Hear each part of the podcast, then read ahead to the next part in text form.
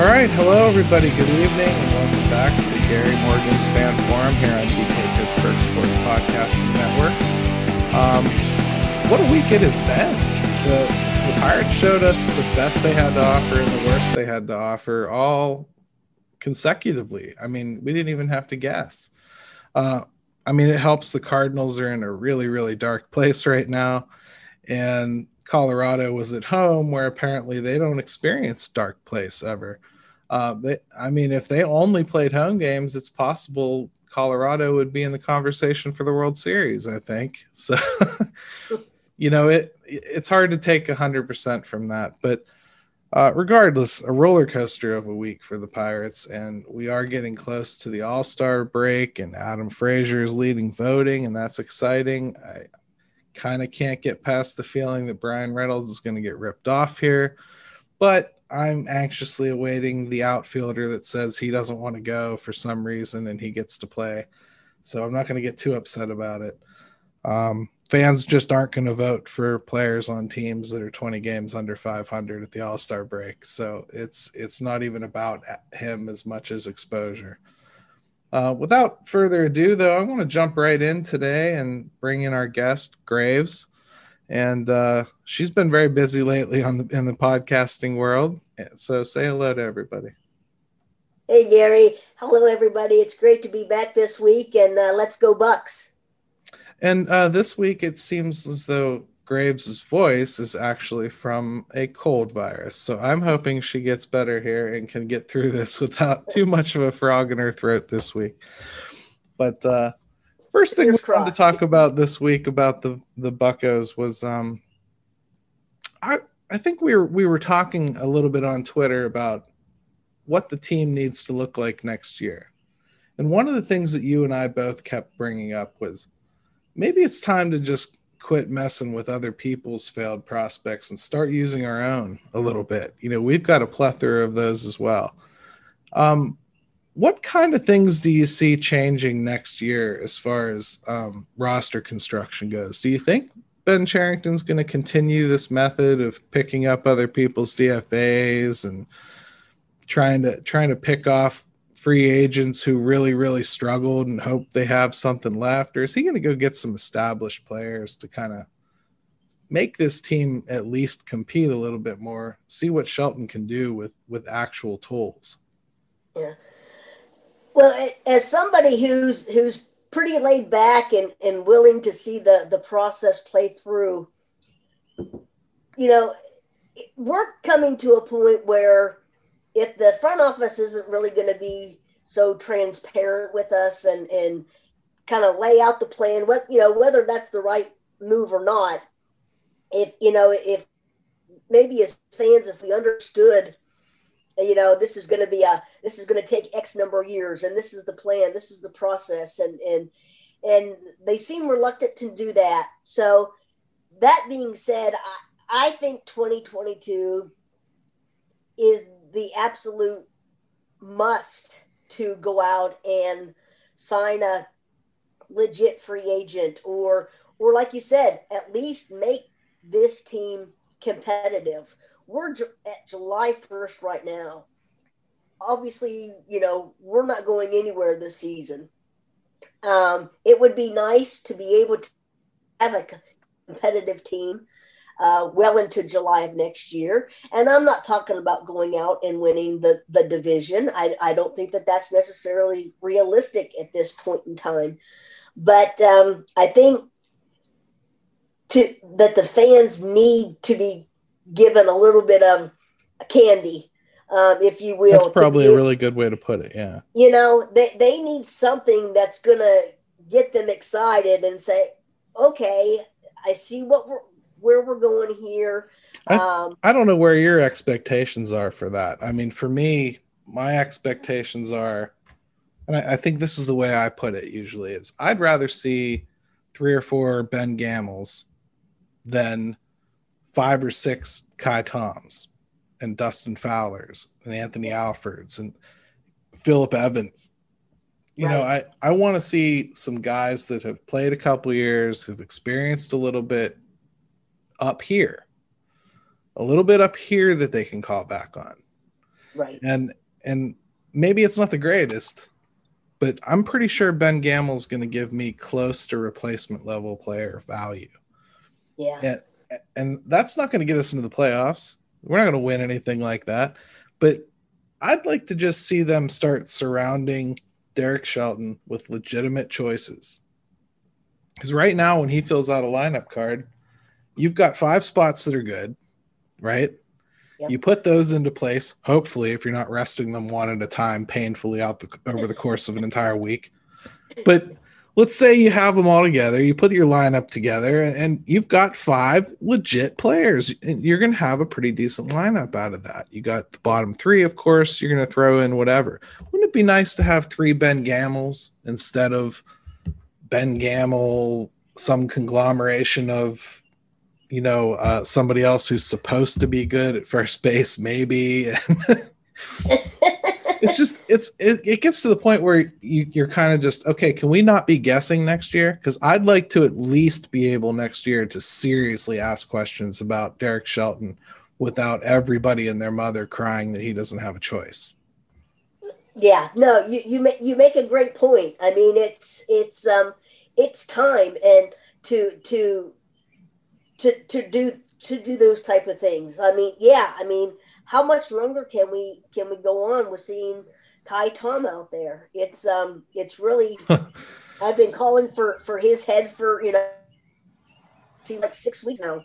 And uh, you mean the hero of know, the Colorado just, series? Yeah, yeah, I know. I you know who who who expected that to happen? But, Ninth uh, inning hero Ka'ai Tom.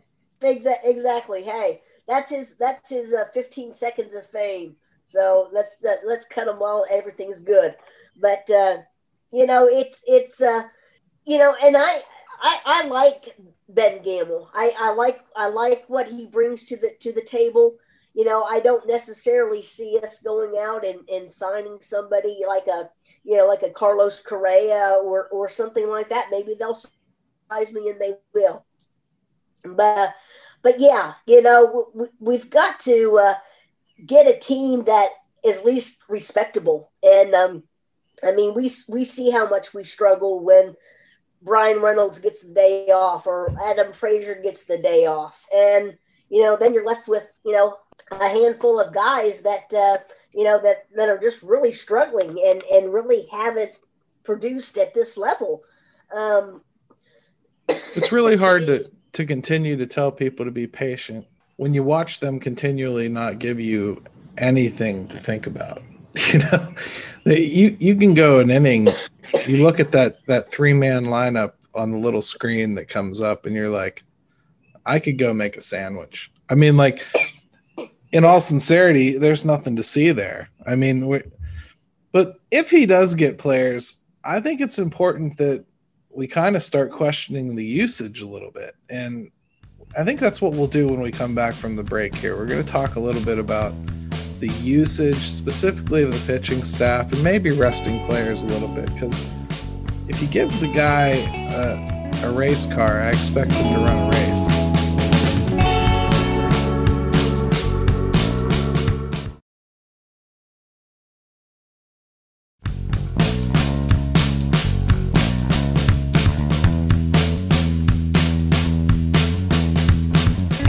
All right, we're back, and um, next up on the agenda here, I wanted to talk a little bit about specifically the usage of players because it's one thing to ask them to get a little bit better quality for us. I can't even definitively say they're going to, but either way, the players are going to develop along the way, and we, we should start having a little bit of a better crop of players for Derek Shelton to pull from.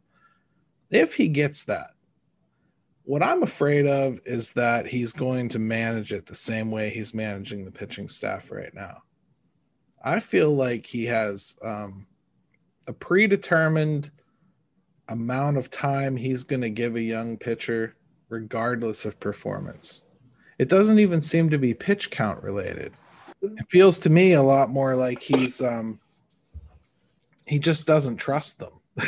and Oh, a long time ago, you'd have said that for sure was a problem. You didn't want to show a young guy that you don't trust him. And it seems today it's more of a let's go ahead and hide him as best we can and see if we can nurse him through as slowly as possible. So if if the pitchers evolve, does he give them a little bit more leash? It feels like he's starting to with JT Brubaker, but it's taken like half a season. You know, to get to the point where he's allowing him to take a step here and there. I mean, where do you feel? What do you feel about that? I, has is that something you've noticed, or am I just nitpicking here? No, I don't. I don't think you're nitpicking at all. I, I think it. Um, it you're you're what you're seeing is is is and talking about very much the reality. Um, I will say that um, you know when you when you go back and you think of of the COVID situation last year, and Derek has been very upfront about this, and, and so has Cherington about how they're wanting to to be take it easy with the pitchers and not, you know, they they you know had a 60 game season last year. They want to take it easy. They don't want to overextend anybody. So to that degree, I can understand very much where they're coming from. And we don't, as far as the Pirates go, we don't have that ace pitcher. We don't have that dominating pitcher. So I can understand it to where, you know, we're wanting to take it easy. We're wanting to, to build these guys back up slowly. But I do fear, even when we have somebody like the, a Quinn Priester or a Contreras or, right. you know, T- Nosh Thompson, I kind of feel that that is – how Derek is still going to manage. I I, I kind of get that sense. That's um, that's kind of his his uh, philosophy on things, and, and and the game the game has changed. You know, over the last you know 30, 40 years. Sure, it has. Um, sure, it has. The game has changed, and I and I I don't even have a problem necessarily if that's the way he wants to use them, but that's not what I'm seeing entirely. I'm seeing I'm seeing Tyler Anderson get plenty of leash. In fact, I'm seeing him get his five innings regardless of what he's done. Right. No good or bad, he's getting his five innings, but I'm seeing Will Craig pulled in two thirds of an inning for the same thing. Yeah. You know, I, and I get like you don't trust a young guy as much as you trust a, a seasoned veteran. So that makes a lot of sense to me. But I guess what I'm looking for is you want to you want to get length out of guys like JT Brubaker. So when he's humming along and he's got 70 pitches and he's through five innings and he's not coming up to hit, I don't see in a season like this a purpose in taking him out. Now, if it's really COVID, if that's what we're afraid of and it's COVID, I can understand that. I can. I'm not seeing that kind of usage in the College World Series. I'll tell you that much. And they didn't play last year either. You know, some of right. these kids are going 127 pitches. You know, and maybe that's just different trainers and and whatnot. But some of the, these kids are on the draft board. Somebody's telling them it's okay. Yeah. So I, I just want to know like where where the philosophy ends and where it begins and where is that COVID line when that when that's done and gone with and we get into next year are we still babying pitchers? Because if so perhaps we're all thinking of the development pipeline for pitchers the wrong way. We're, we're thinking of this five man rotation right? Right.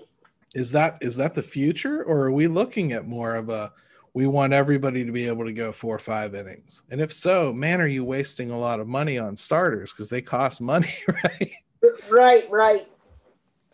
It uh, it it's going to be interesting to to see how how Derek does this going forward. Um, I um, I do truly believe and and and and call it just a, a gut feeling, but I do think he's going to limit the starters. Um, going forward even you know even a few years down the road i just think that that's just the change in and how coaching is done.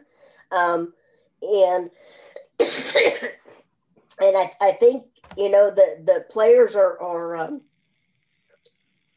they're doing their agility training and they're training differently and the players are bigger now and and taller now maybe it's something even you know, there's been the talk of, of moving the, the mound back a few inches. Maybe that's to, you know, be what it takes to, um, uh, you know, to, to, to just to change how, how, uh, how, you know, how, how we're thinking about pitching. And, and I think so often too is pitchers are out there, they're just throwing, you know, they're trying to throw 100 miles an hour instead of actually pitching. And I think it's just a, a whole change in the game. And um, it might be, uh, but I, uh, well, that's a change in development, though. That's not that's not even the players individually wanting that necessarily. That's like somebody like Roansy Contreras was traded for. You know, he was a 94 guy, you know, 93, 94, and now he's 97, 98. And he didn't just add that on his own. I mean, somebody somebody coached him up right. to to have that. And hey, he's got wipeout stuff. I don't sure. care. I'd love to watch that. I mean, but pitching has changed. I'll give you pitching's changed.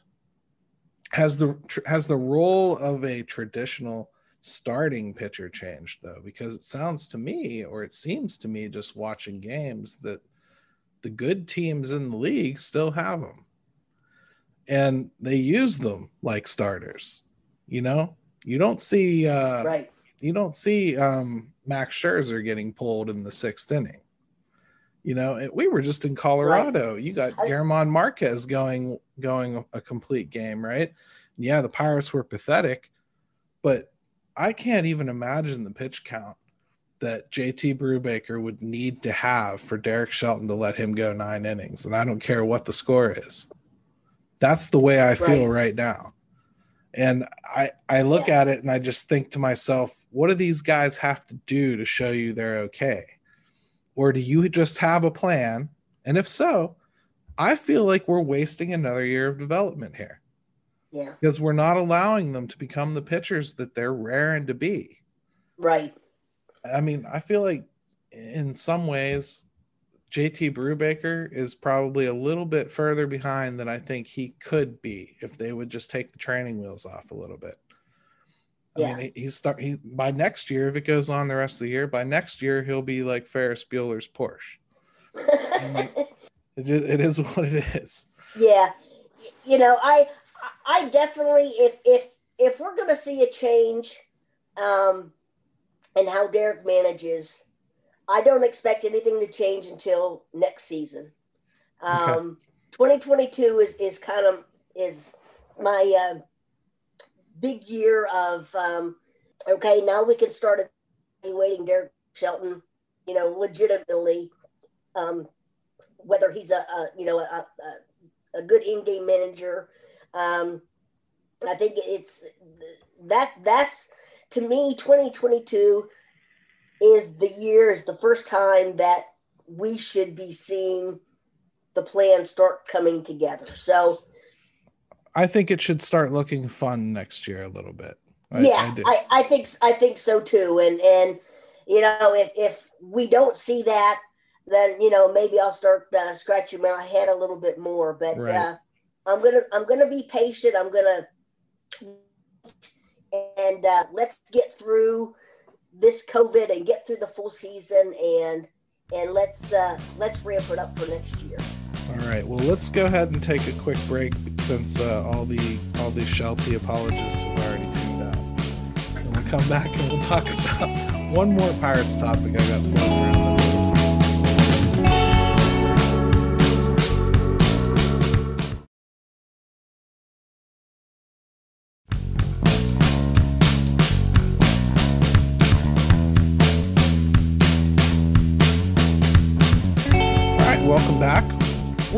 A little bit now about um, the perception of a window because I, I, know everybody that has accepted that this is a rebuild um, understands that that the point of it is to get a window of competitive baseball opened up where you have a chance to win, right?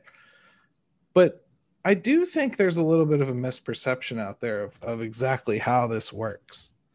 Um, I'm starting to feel like a lot of people believe that the window just magically opens one day and all of the prospects that we've been following all come up together in this big group and they just get inserted right into the lineup as rookies and boom they're ready to go. And the team's humming on all cylinders and everybody's happy because ben Cherington won the day. That is not going to happen. That is just not happening. You can stop expecting it right now in fact it would almost be odd if if Liover Peguero and Nick Gonzalez actually stayed together and came up together at the same time. It would be odd. Remember Kramer and Newman? I do. It, it's the way that baseball works. It, you come up when you're ready to come up.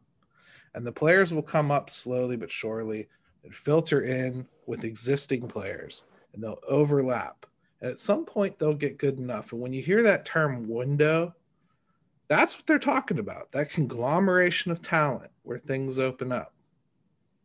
And it doesn't just slam shut either.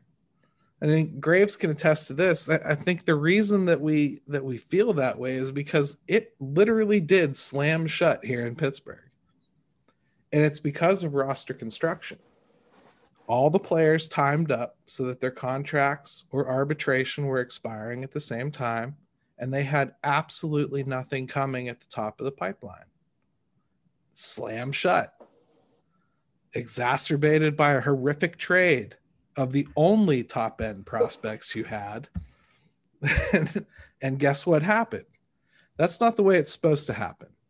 So, Graves, I mean, what are your thoughts on this? Because when you look at the pipeline, it's pretty clear to see there's talent from some in AAA, not much, all the way down right. to Bradenton and the Gulf Coast League. Yeah. Well, the the best way for me to explain it, and if this whole rebuild, foundation building, whatever you want to call it, if it all works out as I foresee it, you're going to have you know your first influx of talent come in. And then and and then as they play you've got another group coming in and it's just going to be a, a continuous um, circle of, of players coming up. Um, and it's going to be years and years of competitive baseball um, of contending baseball hopefully. Yeah. And it, you know, the a perfect example, you know, the St. Louis Cardinals. I mean, just time after year after year after year, they put a good baseball team on the field because they have, you know, at every level they've got the talent. Um, like they've got happens, Dylan Carlson this year, right?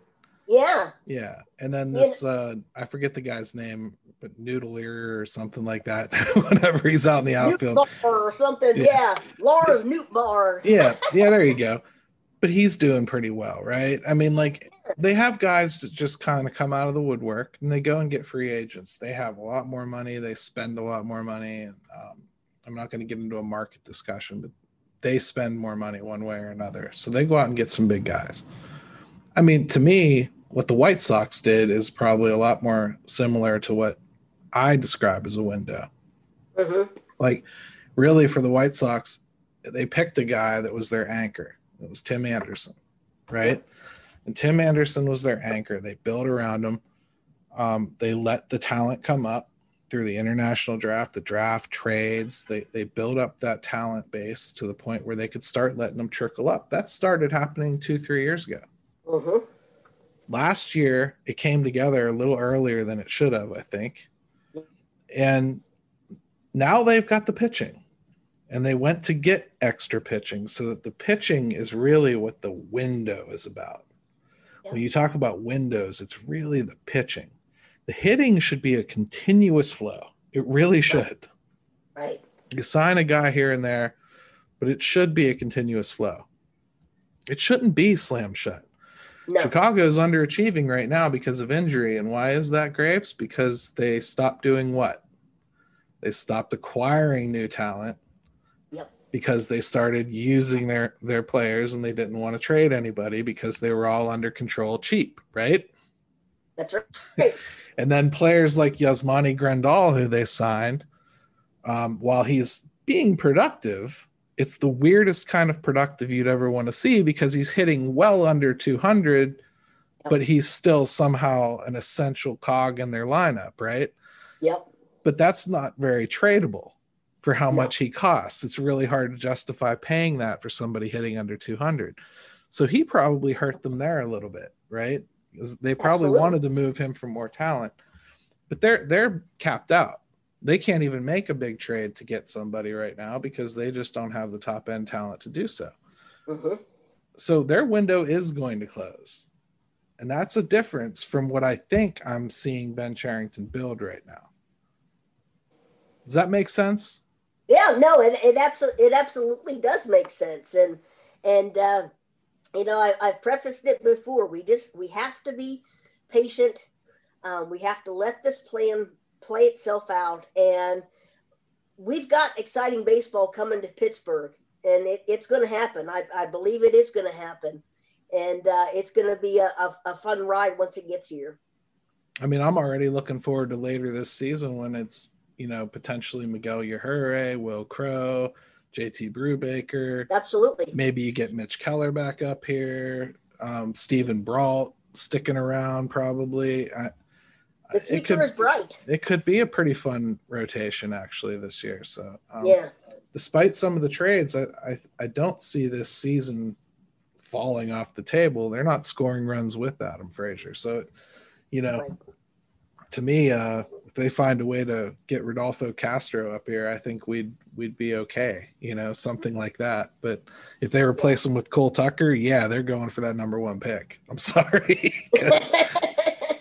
that dude, that dude ain't done anything this year, and it's such a shame. It really is.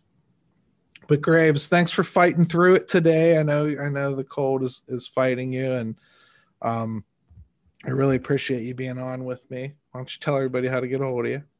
All right. Well, thank you, Gary. I am Voice from the Graves, and you can follow me on Twitter at, at KG underscore 55 VFTG, and let's go Bucks.